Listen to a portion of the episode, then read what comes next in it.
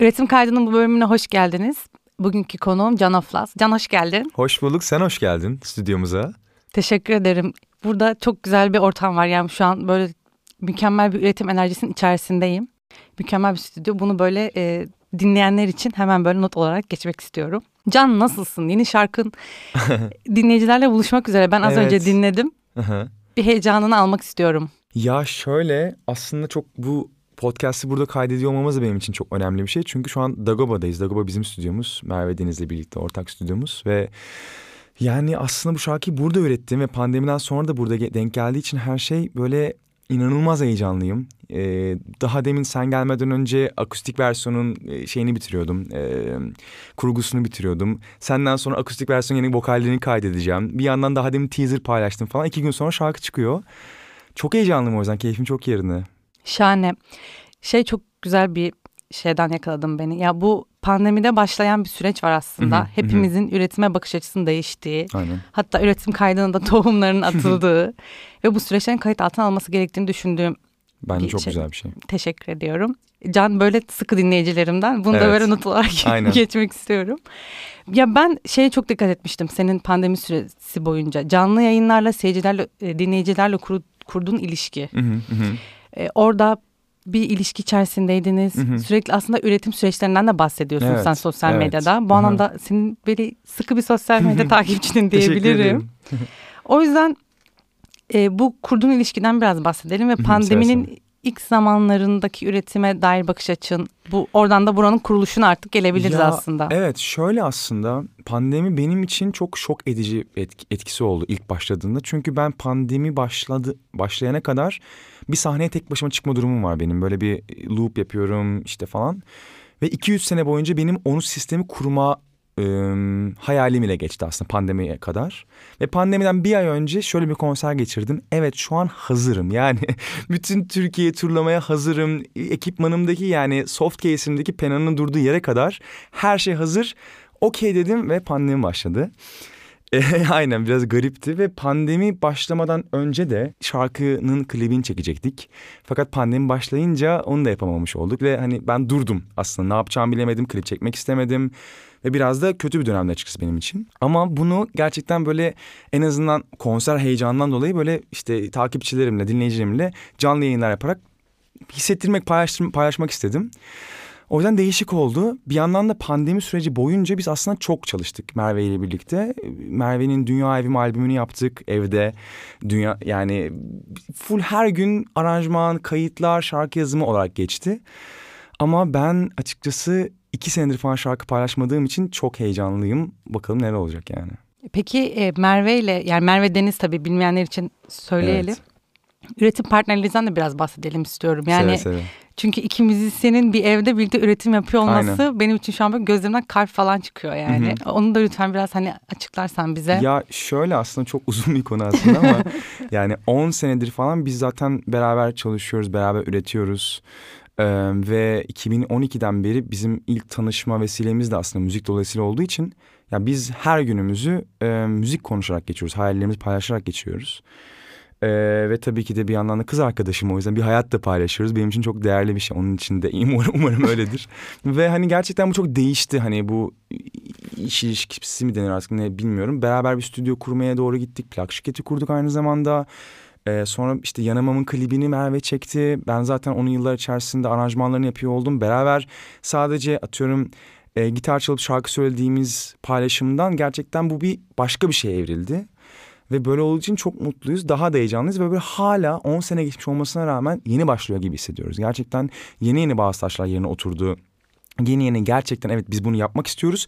Nasıl yapabiliriz'i içselleştirdiğimiz ve öğrendiğimiz bir zamana denk geldi. O yüzden çok başka bir şey o ve çok mutluyum yani.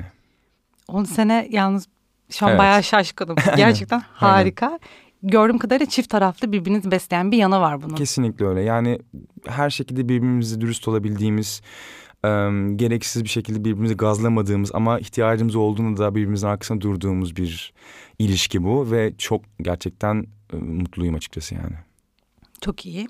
Ben şunu sormak istiyorum. Ee, son zamanlarda üretimlerin dışında aslında bir de bir kronik bir hastalığına dair paylaşımlarda bulundu. Evet, aynen. Bu da bana şunu hatırlattı. Ben de hani hatta böyle iki hafta önce sesimi artık böyle çıkmıyordu ve böyle Hı hı. kayıtlarıma ara vermiştim. Ee, bir birkaç sene önce bir kas hastalığım vardı. Uzun süre yazı yazamadım. Hı hı. Ve şey Geçmiş olmuştum olsun. bana böyle teşekkür ederim. Yazı yazamayabilirim ve hani ne yapacağım gibi bir soruyla hani böyle kendimi çok şey yapmıştım. Üretmen için de sağlık problemleri bence çok önemli bir yer tutuyor. Çünkü durduğunda şey demen gerekiyor. Biraz durmam gerekiyor. Sağlığıma dikkat etmem gerekiyor. Ve hani bir süre bir şey yapmamam gerekiyor dediğin zamanlar da olabiliyor. Sen e, doğrudan senden dinlemek istiyorum aslında ne olduğunu ve bunun seni üretimini etkilediğini ya da etkilememesi için ne yaptığını ama bir yandan bunun farkındalığı için de çok çaba sarf ediyorsun. Bunu çok takdir Evet. ediyorum. Bunu da biraz yeni başladım aslında evet. Aynen. Ya Mesela ben e, senin sayende duydum. Hiç bilgim olan bir şey değildi bu. Ya valla ben de kendi sayende duydum. Ben de hiç duymadığım bir hastalıktı kendim yaşayana kadar. O yüzden yani şöyle hastalığım aslında benim 10 senedir falan var yani hatta yani 19 yaşında aslında başlamış bir şeymiş bu. Ben bilmiyordum bunun ne olduğunu. Ee, özet geçmek gerekirse böyle bir yorgunluk, kas ağrısı gibi gözüken ama bazı günler yataktan hiç kımıldayamadığım sanki böyle bir böyle örnek vermek istemiyorum ama daha böyle tatlı bir şey söyleyeyim. Hani çok canınızın yandığını düşünün ve bunun nedensiz olduğunu düşünün. Böyle günler geçiriyordum.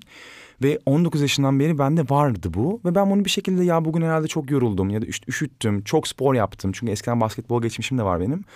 Bir şeylere bağlıyordum. Sonra artık böyle bir 24-25'e gelince burada bayağı majör bir sıkıntı var. Hani adım atamadığım, yataktan hiç kalkamadığım bir an yaşayınca bu normal bir şey değil dedim. Ve bunun araştırmasına başladım. Doktorlar, işte MR'lar bir şeyler. Ve bunun bir hastalık olduğunu öğrendim. Autoimmune disease diye geçiyor. Ankilozan spondilit diye bir hastalık bu. Ve bununla birlikte yaşıyorum. Bu benim her gün hayatımda olan bir şey ve vücudum hep bununla ilgili bir savaş veriyor. E, fakat bunu son zamanlarda açıkçası pandemiyle de birlikte bunu konuşur hale geldim. Sadece takipçilerimle değil bu arada kendimle de. Çünkü bu benim kendime itiraf etmediğim bir şeydi. O böyle bir e, yurt dışında özellikle invisible disease denilen bir invisible health, weird health denen bir muhabbet var. Yani hastalıklar aslında biz ne olduğunu e, gördüğümüz zaman atıyorum birisinin kolu kırıldığı zaman okey kolu kırıldı ya da nezle olduğu zaman ama bazı hastalıklar görünmeyebiliyor. Bu mental hastalık da olabiliyor bazen depresyon hastalıkları da ama ne olacak dediğimiz şey bir insanın hayatını ne kadar çok etkilediğini bilemiyoruz. Herkes her şey dışarıdan göründüğü gibi olamayabiliyor. Ve bu hastalık en çok bana bunu öğretti. Bunu öğrettikten sonra bunu paylaşmayı öğretti. Önce kendimle sonra ve ailemle, eşimle, arkadaşlarımla, herkesle yani. Ve bununla birlikte aslında hayatım çok değişti. Üretimim değişti, kendimi kabullenme şeklim değişti. Çünkü ben çok fazla an biliyorum hayatımda hastalığıma rağmen bir şey yaptığım. Yani hala öyle şu anda mesela küçük bir ağrım var, canım yanıyor ama bu kadar küçük değil de atıyorum çok gerçekten yürüyemediğim bir zaman sahneye çıktığımı da biliyorum. Çünkü bu benim için özel bir şey sahneye çıkmak ya da herhangi bir şey yapmak. Bu büyük bir yerde ama artık son zamanlarda şunu düşünmeye başladım. Yani herhangi bir hastalık yaşayan birisinin sabah kalkabiliyor olması yani o cesareti gösterebiliyor olması bence zaten çok değerli bir şey. Ve hastalığına rağmen işte ne kadar çok şey başardı evet güzel bir şey ama bence o günü yaşamaya niyet etmek de çok güzel bir şey. Ama senin de dediğin gibi durmayı öğrenmek. Pandemiyle ben de başladı. Çünkü ben pandemiye kadar hastalığımdan bağımsız olarak durmayı bilmeyen birisiydim. Yani ben evet şarkıcıyım ama aynı zamanda aranjörüm. Aynı zamanda işte ne bileyim oyunculuk peşine koşturdum yıllarca. Şarkı, hani böyle bir benim gerçekten günüm çok aktif geçer her zaman. Pandemi dedi ki bana hepimize kardeşim sen birazcık bir dur bakalım. Ama zaten sonra hastalığım bana şunu hatırlattı. Sen zaten bazen durman gerekiyor. Ve yanamam aslında oraya bağlayacağım. Hikayesi de oraya bağlanıyor. Yani aşk hikayesinden gerçekten kendimi bulma yolculuğum. Ee, ben ne yaşamak istiyorum, ne yapmak istiyorum bu hayatta ya da ben ürettiklerim ne ifade ediyor, şarkılarım ne ifade ediyor ya da bu yaşamım benim ne ifade ediyor. Buna yoğunlaştığım bir dönem geçirdim pandemide ve sonra yanamam çıktı. Peki yanamama gelmeden önce şunu çok merak ediyorum. Mesela sen de söyledin ba- başka disiplinlerle de hani biraz böyle bir şeyler yapmak Hı hı. istemişsin. evet. Ama benim müzik yapmam gerekiyor. Ben Hı hı. bunu yapmak istiyorum tamamen dediğin o anı hatırlıyor musun? Ya şöyle o an bende aslında spesifik olarak yok. Neden? Çünkü ben iki yaşından beri hayatımda Çok iyi. Benim bir tane hani videom var yani MFÖ şarkısı söylüyorum. İşte bu sabah yağmur var falan. Böyle kendi kendime aranjman yapıyorum falan iki yaşında. O yüzden hayatımda boyunca hep vardı ama e, lisede de aynı zamanda gitar çalmaya başladığım zaman da benim için çok böyle değerli bir an. Ama gerçekten ben bu işi yüzde yüz yapmak istiyorum dediğim en büyük an galiba Sezen Aksu konserinde e, işte hatta seninle konuşmuştuk bunu. E, Harbi Açık Hava'da 2011 yılında bir koro ile koro ile birlikte çıktığım an yani o seyirci gördüğüm zaman evet ben bunu gerçekten yapmak istiyorum. Hani benim hayat amacım bu dediğim an o galiba evet. Güzel. Buradan şu çok hoşuma gitti. Küçük yaşlarda şarkı söylemen aslında senin bu müzik yolculuğuna yorumlayarak başlamandan da geliyor gibi Aynen. geliyor bana. Evet evet. Sen bununla ilgili çok paylaşım yapıyorsun. Kendini de çok güzel ifade ediyorsun. Hani hep demişsin yani yorumlayarak başladım, coverlarla başladım ama Hı hı. hep kendi şarkımı yapmak istiyordum, söylemek Hı hı. istiyordum. Ve hani şu an yanım ama ben de böyle heyecanla gelmek istiyorum bir an evvel. Ya peki hani o yorumlarda ya bu arada hani Can Oflaz'ın yorumu diyebildiğim şey hepsi. Hı hı. Teşekkür ederim. High and Dry'dan çıkamıyorum. Yani gerçekten o benim loopumda olan sürekli bir Yaşasın. şey. Ama hani senin o yorumlara bakış açın da biraz e, Farklı. aynen. Aynen onu biraz konuşalım istiyorum. Çünkü bence müzik yorumlamak, bu cover dediğimiz şey çok önemli bir yerde yer alıyor. Çünkü bu biraz müziği öğrenmenin de içinde. Aynen kesinlikle. ya şöyle aslında benim bu yorumlama şeyim ilk Sezen Aksu'nun Vay şarkısıyla oldu. Ve benim onu kendi kendime aranjmanın düzenlemesini yaptığım an şöyle bir anda. Ben kendi albümüme şarkılar yazdığım bir süreç geçiriyordum bayağı bir. Yani e, ve her şeyden böyle çekilmiştim. Konser yapmıyordum. Sadece aslında bu stüdyoda gene 2016 yılında. 2017 galiba hatırlayamadım. Şarkı yazdığım bir dönem geçiriyordum ve benim şarkı yazdığım dönem çok uzun sürünce insanlar böyle şey yapmaya başladı. Hani arkadaşlarım, ailem neden bir şey yapmıyorsun falan filan. Sonra ben gerçekten böyle inanılmaz heyecanlanıp zaten Sezen Aksu'nun Var şarkısı benim için çok ayrı bir yerde. Onu tekrardan böyle bir loop tekniği keşfedip kendi kendime yaptım. Ve bundan sonra böyle bir işte Sezen Aksu Vay çıktı. Sonra Kimse Bilmez'i yorumladım. Sonra bir, bir tane daha bir şarkı neydi? Bir iki şarkı daha yaptım. Kimin İnce Gülü. Fikrim Gül yoktu o zaman. Üç, üç şarkı falan yaptım. Ve aslında hani çok seviyorum. Çok böyle gerçekten çok emek verdim. Ee, sonra Fikrimin İnce Gülü'nü yaptım. Böyle bir iki günlük bir proje olarak. Ee, daha önce çok anlattığım için kısa kesiyorum burayı. Ve ondan sonra gerçekten kariyerim başlamış gibi oldu. Çünkü Fikrimin İnce Gülü benim ilk official release şar- releaselenmiş şarkım. Böyle olduğu için de bayağı böyle bir değişti kariyerim. Yani çok mutluyum böyle bir olanak sağladığı için Fikrim İnce Gülü bana. Ve bundan sonra Hayal adlı bir albüm çıkardım. Bütün bu yorumları birlikte topladım. Bunlarla ilgili bir sürü konser verdim. Almanya'ya gittim. Çok mutluyum ama işte burada bir e, ama giriyor. Asıl yapmak istediğim şeylerden en büyüğü tabii ki de kendi şarkılarımı paylaşmak. Kendi sözlerimi paylaşmak ve pandemiyle birlikte bu böyle bir off oldu. Yani ben bunu yapamıyor o hale geldim ama o dönem işte bir, biraz panikle e, geçirdiğim o dönem şu an bakınca çok mutluyum. Çünkü o dönem sayesinde ben şu an çok farklı şarkılar yazdım. İşte şu an ben aslında yanamam. Benim ilk çıkacak albümümün ilk şarkısı. 10 şarkılık bir albüm hazırlıyorum ben şu an. Ve şu an diğer şarkıların sözleriyle çalışıyorum. Deli gibi şu an bu stüdyoda onlarla birlikte şeyiz, haşır neşiriz. O yüzden çok mutluyum bu buna yol açtığı için açıkçası. Ee, ama bir sürede bir şey paylaşmadım yani. Çünkü gerçekten içimden gelen şey kendi sözlerimi söylemek, kendi hikayemi anlatmak ve aynı zamanda şarkının düzenlemelerini de ben yaptığım için kendi sound'umu da dinletmek istiyordum herkese. E bunu yapamayınca o zaman neden ben illa bir şey paylaşmış olmak için paylaşayım deyip durdum. Ama çok mutluyum böyle olduğu için. Şu an çünkü çok bambaşka bir serüven başlayacak açıkçası. Güzel bir Nadas dönemi olmuş bence. Evet, evet. Bayağı biraz uzun sürdü. Yani özellikle bu yıl yani böyle bir sektörde ve böyle bir yılda hani böyle bir yıl dediğim 2021'deyiz artık. Herkesin çat, günde bir şarkı paylaştığı bir dönem. Ben iki sene hiçbir şey yapmadım. Ama çok mutluyum. Mutlu olman en önemli şey. Bir de bu iki sene, bir sene gibi de olabilir, iki ay gibi Evet. de olabilir. Yani bu yıl şeyimiz çok bence artık değil mi? değişti yani. Aynen ya. Ben hiç iki yıl deyince düşündüm. Evet iki yıl doğru söylüyor ama bir yandan da iki aymış gibi de geliyor bazen bana. Pandemi zaten yani Aynen. beynimizde oynadığı için hiç bilmiyorum. Zaman yani. algımızla oynadı. O yüzden hiç ona takılmıyorum ben. Evet yanamama geliyoruz artık. Şimdi şundan başlamak istiyorum. Bunun sözlerini ne zamandan beri yazıyorsun?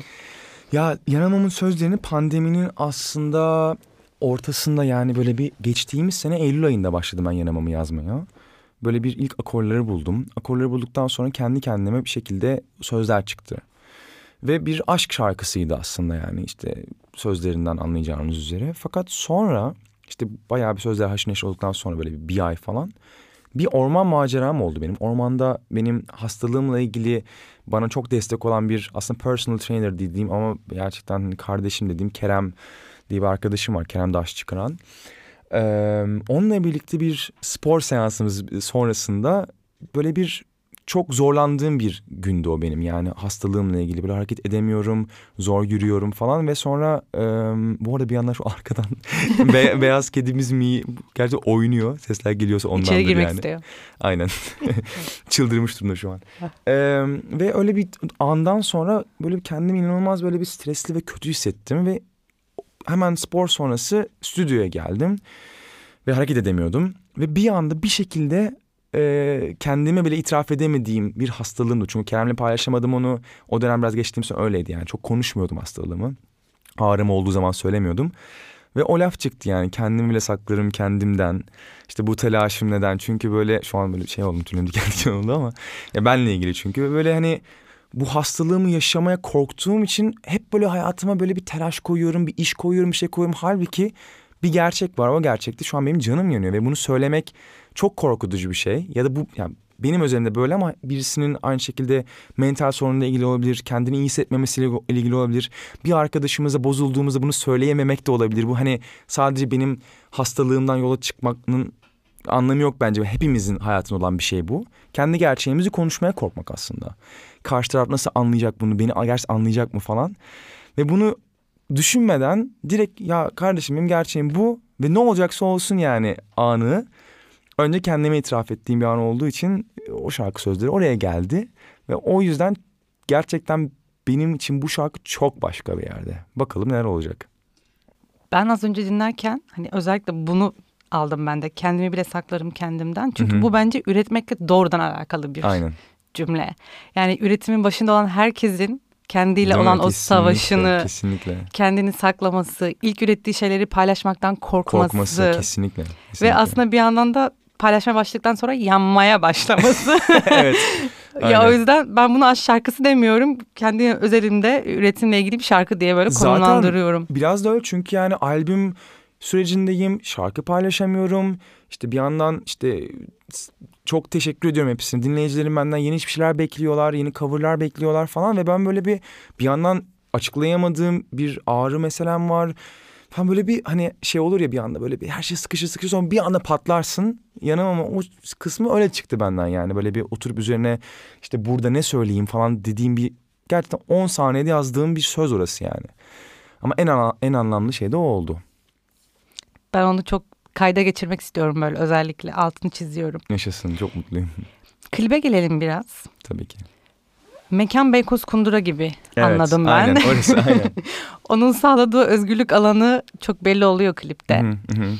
O nasıl geçti o süreç? Nasıl? Valla yani klip gerçekten çok değişik bir süreç oldu benim için. Klibi bizim çekim günümüz Ekim'di galiba ya da Eylül ya da Ekim gibiydi. Ee, klibi çekmeye karar verdiğimiz an Şubat, Ocak Şubat gibi. Yani ben Ocak Şubat'tan beri bu klibin aslında çekilmesini çalışıyorum, bekliyorum. Ve çok fazla şey değişti. Ee, ekip değişti, bir şeyler değişti falan. Fakat e, böyle bir gene kötü bir anımda e, Merve o zaman, Merve Deniz o zaman Karakolda Ayna var. Kendi klibin yönetmenliğine çalışıyordu. Dedi ki bana ben çekeyim mi klibi dedi. Ve ben inanılmaz heyecanlandım. Yani böyle bir emin misin buna girmek ister misin falan.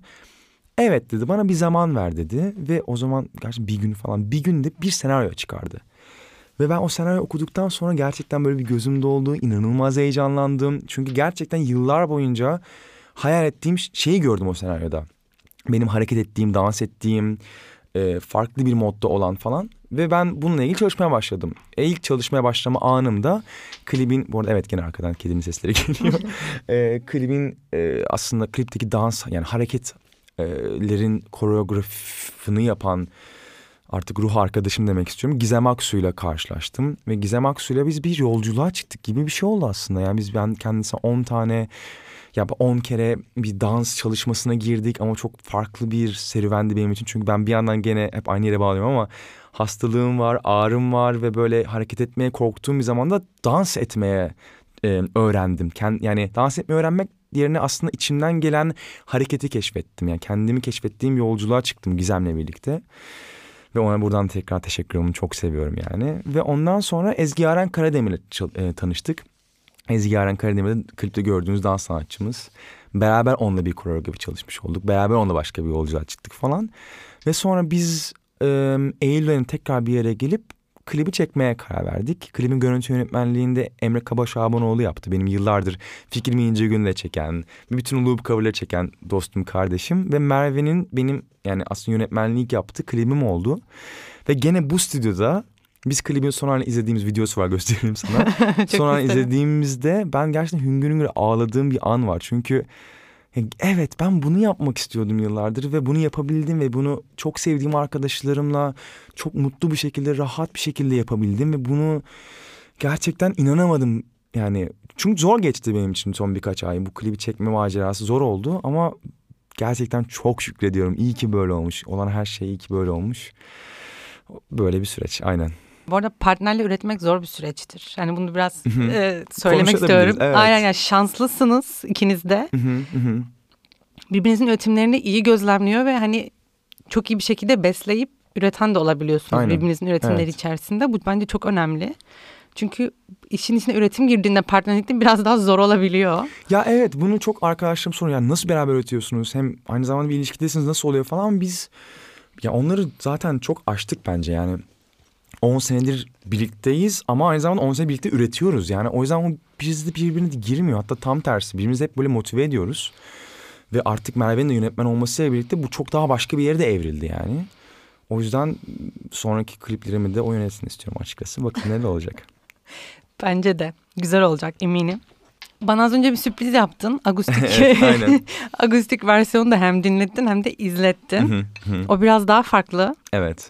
Ee, ve biraz böyle tüyleri diken diken eden cinsten. Ya O yüzden onda bu kadar farklı olması aslında aynı şarkı ama iki farklı hikaye var gibi de hissettiriyor. Evet, evet. Ya şöyle ben aynı zamanda hani müzisyen de olduğum için, aranjör de olduğum için hikayemi sadece sözlerle anlattığımı düşünmüyorum. Yani bu Yanamam'ın aranjmanına gerçekten bir sene, bir buçuk sene falan çalıştım. Hani oradaki kullandığımız sesler, işte mixinden yani gerçekten bir buçuk sene ayırdım. O yüzden akustik versiyonuna da ya da herhangi bir versiyon yaparken herhangi bir şarkıya böyle bir orada da bir hikaye anlatıyormuşum gibi geliyor her zaman. Yani illa ben anlatacağım şey sözle ya da işte vokal melodisi anlatmak zorunda değilmişim gibi geliyor. O yüzden akustikte başka bir şey yapmak istedim mi değil aslında öyle çıktı benden. Yani gerçekten üç günde falan bitirebildim onu mesela. O orijinal aranjmanına bir buçuk sene ayırdım. Buna üç gün vaktim vardı ve böyle çıktı. Çok mutluyum. Ee, değişik oldu. Bence bu podcast yayınlandığında akustik çıkmamış olabilir. Emin değilim. Çünkü 2022 Ocak gibi çıkacak o. Ee, bilmiyorum ne zaman çıkacak artık bakarız ama yani çok farklı bir yönümü de gösteriyor ve böyle birazcık dinleyicilerime de böyle bir yani borçlu olduğum garip bir cümle ama öyle bir şeyim varmış gibi geliyor. Evet ben artık Yanamam'la birlikte başka bir yere evrildim sound olarak. Daha elektronik işte analog synthesizer'ın kullanıldığı, beatlerin kullanıldığı bir dünyaya doğru gidiyorum. Ama hala bu yanımda var yani hala ben o akustik gitarları çalan kişiyim de aynı zamanda. O loop yapan kişiyim de aynı sanatçıyım aynı zamanda. Hepsi birlikte devam edeceğinin bir göstergesi aslında bu Yanamam Akustik. O yüzden ona da çok heyecanlıyım. Bu güzel bir şeyden yakaladım bence. Çünkü senin dinleyicilerle kurduğun ilişki çok farklı. Ya ben öyle hissediyorum Teşekkür gördüğüm ederim. kadarıyla. Hep böyle bir çok iyi tanıyor hissi ama her her defasında dinleyiciler bir sürpriz bekliyor gibi de hissediyor. Evet, aynen. Ya dinleyicilerimle ilgili şöyle bir yolculuğum oldu gerçekten.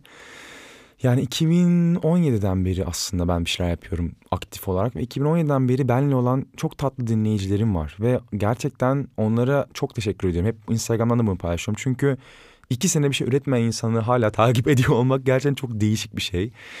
Çok özel bir şey benim için ve gerçekten onların desteğini hep yanımda hissettim bu süreç içerisinde. Bu yolculukta hep beraber olduğumuzu da hissettim. Bunu hep paylaştım. Hiç de korkmadım bunu söylemeye. Ve konserlerde de bambaşka bir enerji oluyor gerçekten. Ve gerçekten kendi şarkılarımı konserinde söylemeye nasıl böyle heyecanlanıyorum anlatamam. İnşallah o günlerde gelecek bakalım. Gelecek ben de çok ümitliyim o konuda. Albümünü müjdesini verdin. Evet aynen bu albümün ilk şarkısı. O zaman bu stüdyonun gelecek planlar içerisinde bu var diyebiliriz. Evet bu stüdyo şu an aktif bir şekilde Can Oflaz'ın albümüne çalışıyor. Ee, bir yandan tabii ki de başka sanatçılarımız da var bizle çalışan. Merve Deniz'i zaten sen. Merve Deniz'in de bu arada albümü geliyor. Onu da müjdelemiş olayım. Ee, Dagoba Records adlı bir yapım şirketimiz de var bizim kendimize ait. Ve orada da çok tatlı sanatçılarımız var. Sera diye bir sanatçımız var. O böyle bir yazın onların işlerine çalıştık. Çok güzel şarkılar yaptı. Onun Doğru diye bir şarkısı gelecek şimdi. Gene düzenlemesini benim yaptığım. Farklı farklı böyle ne kadar çok kolay yapabilirsek insanlarla o kadar mutlu oluyoruz sanatçılarla.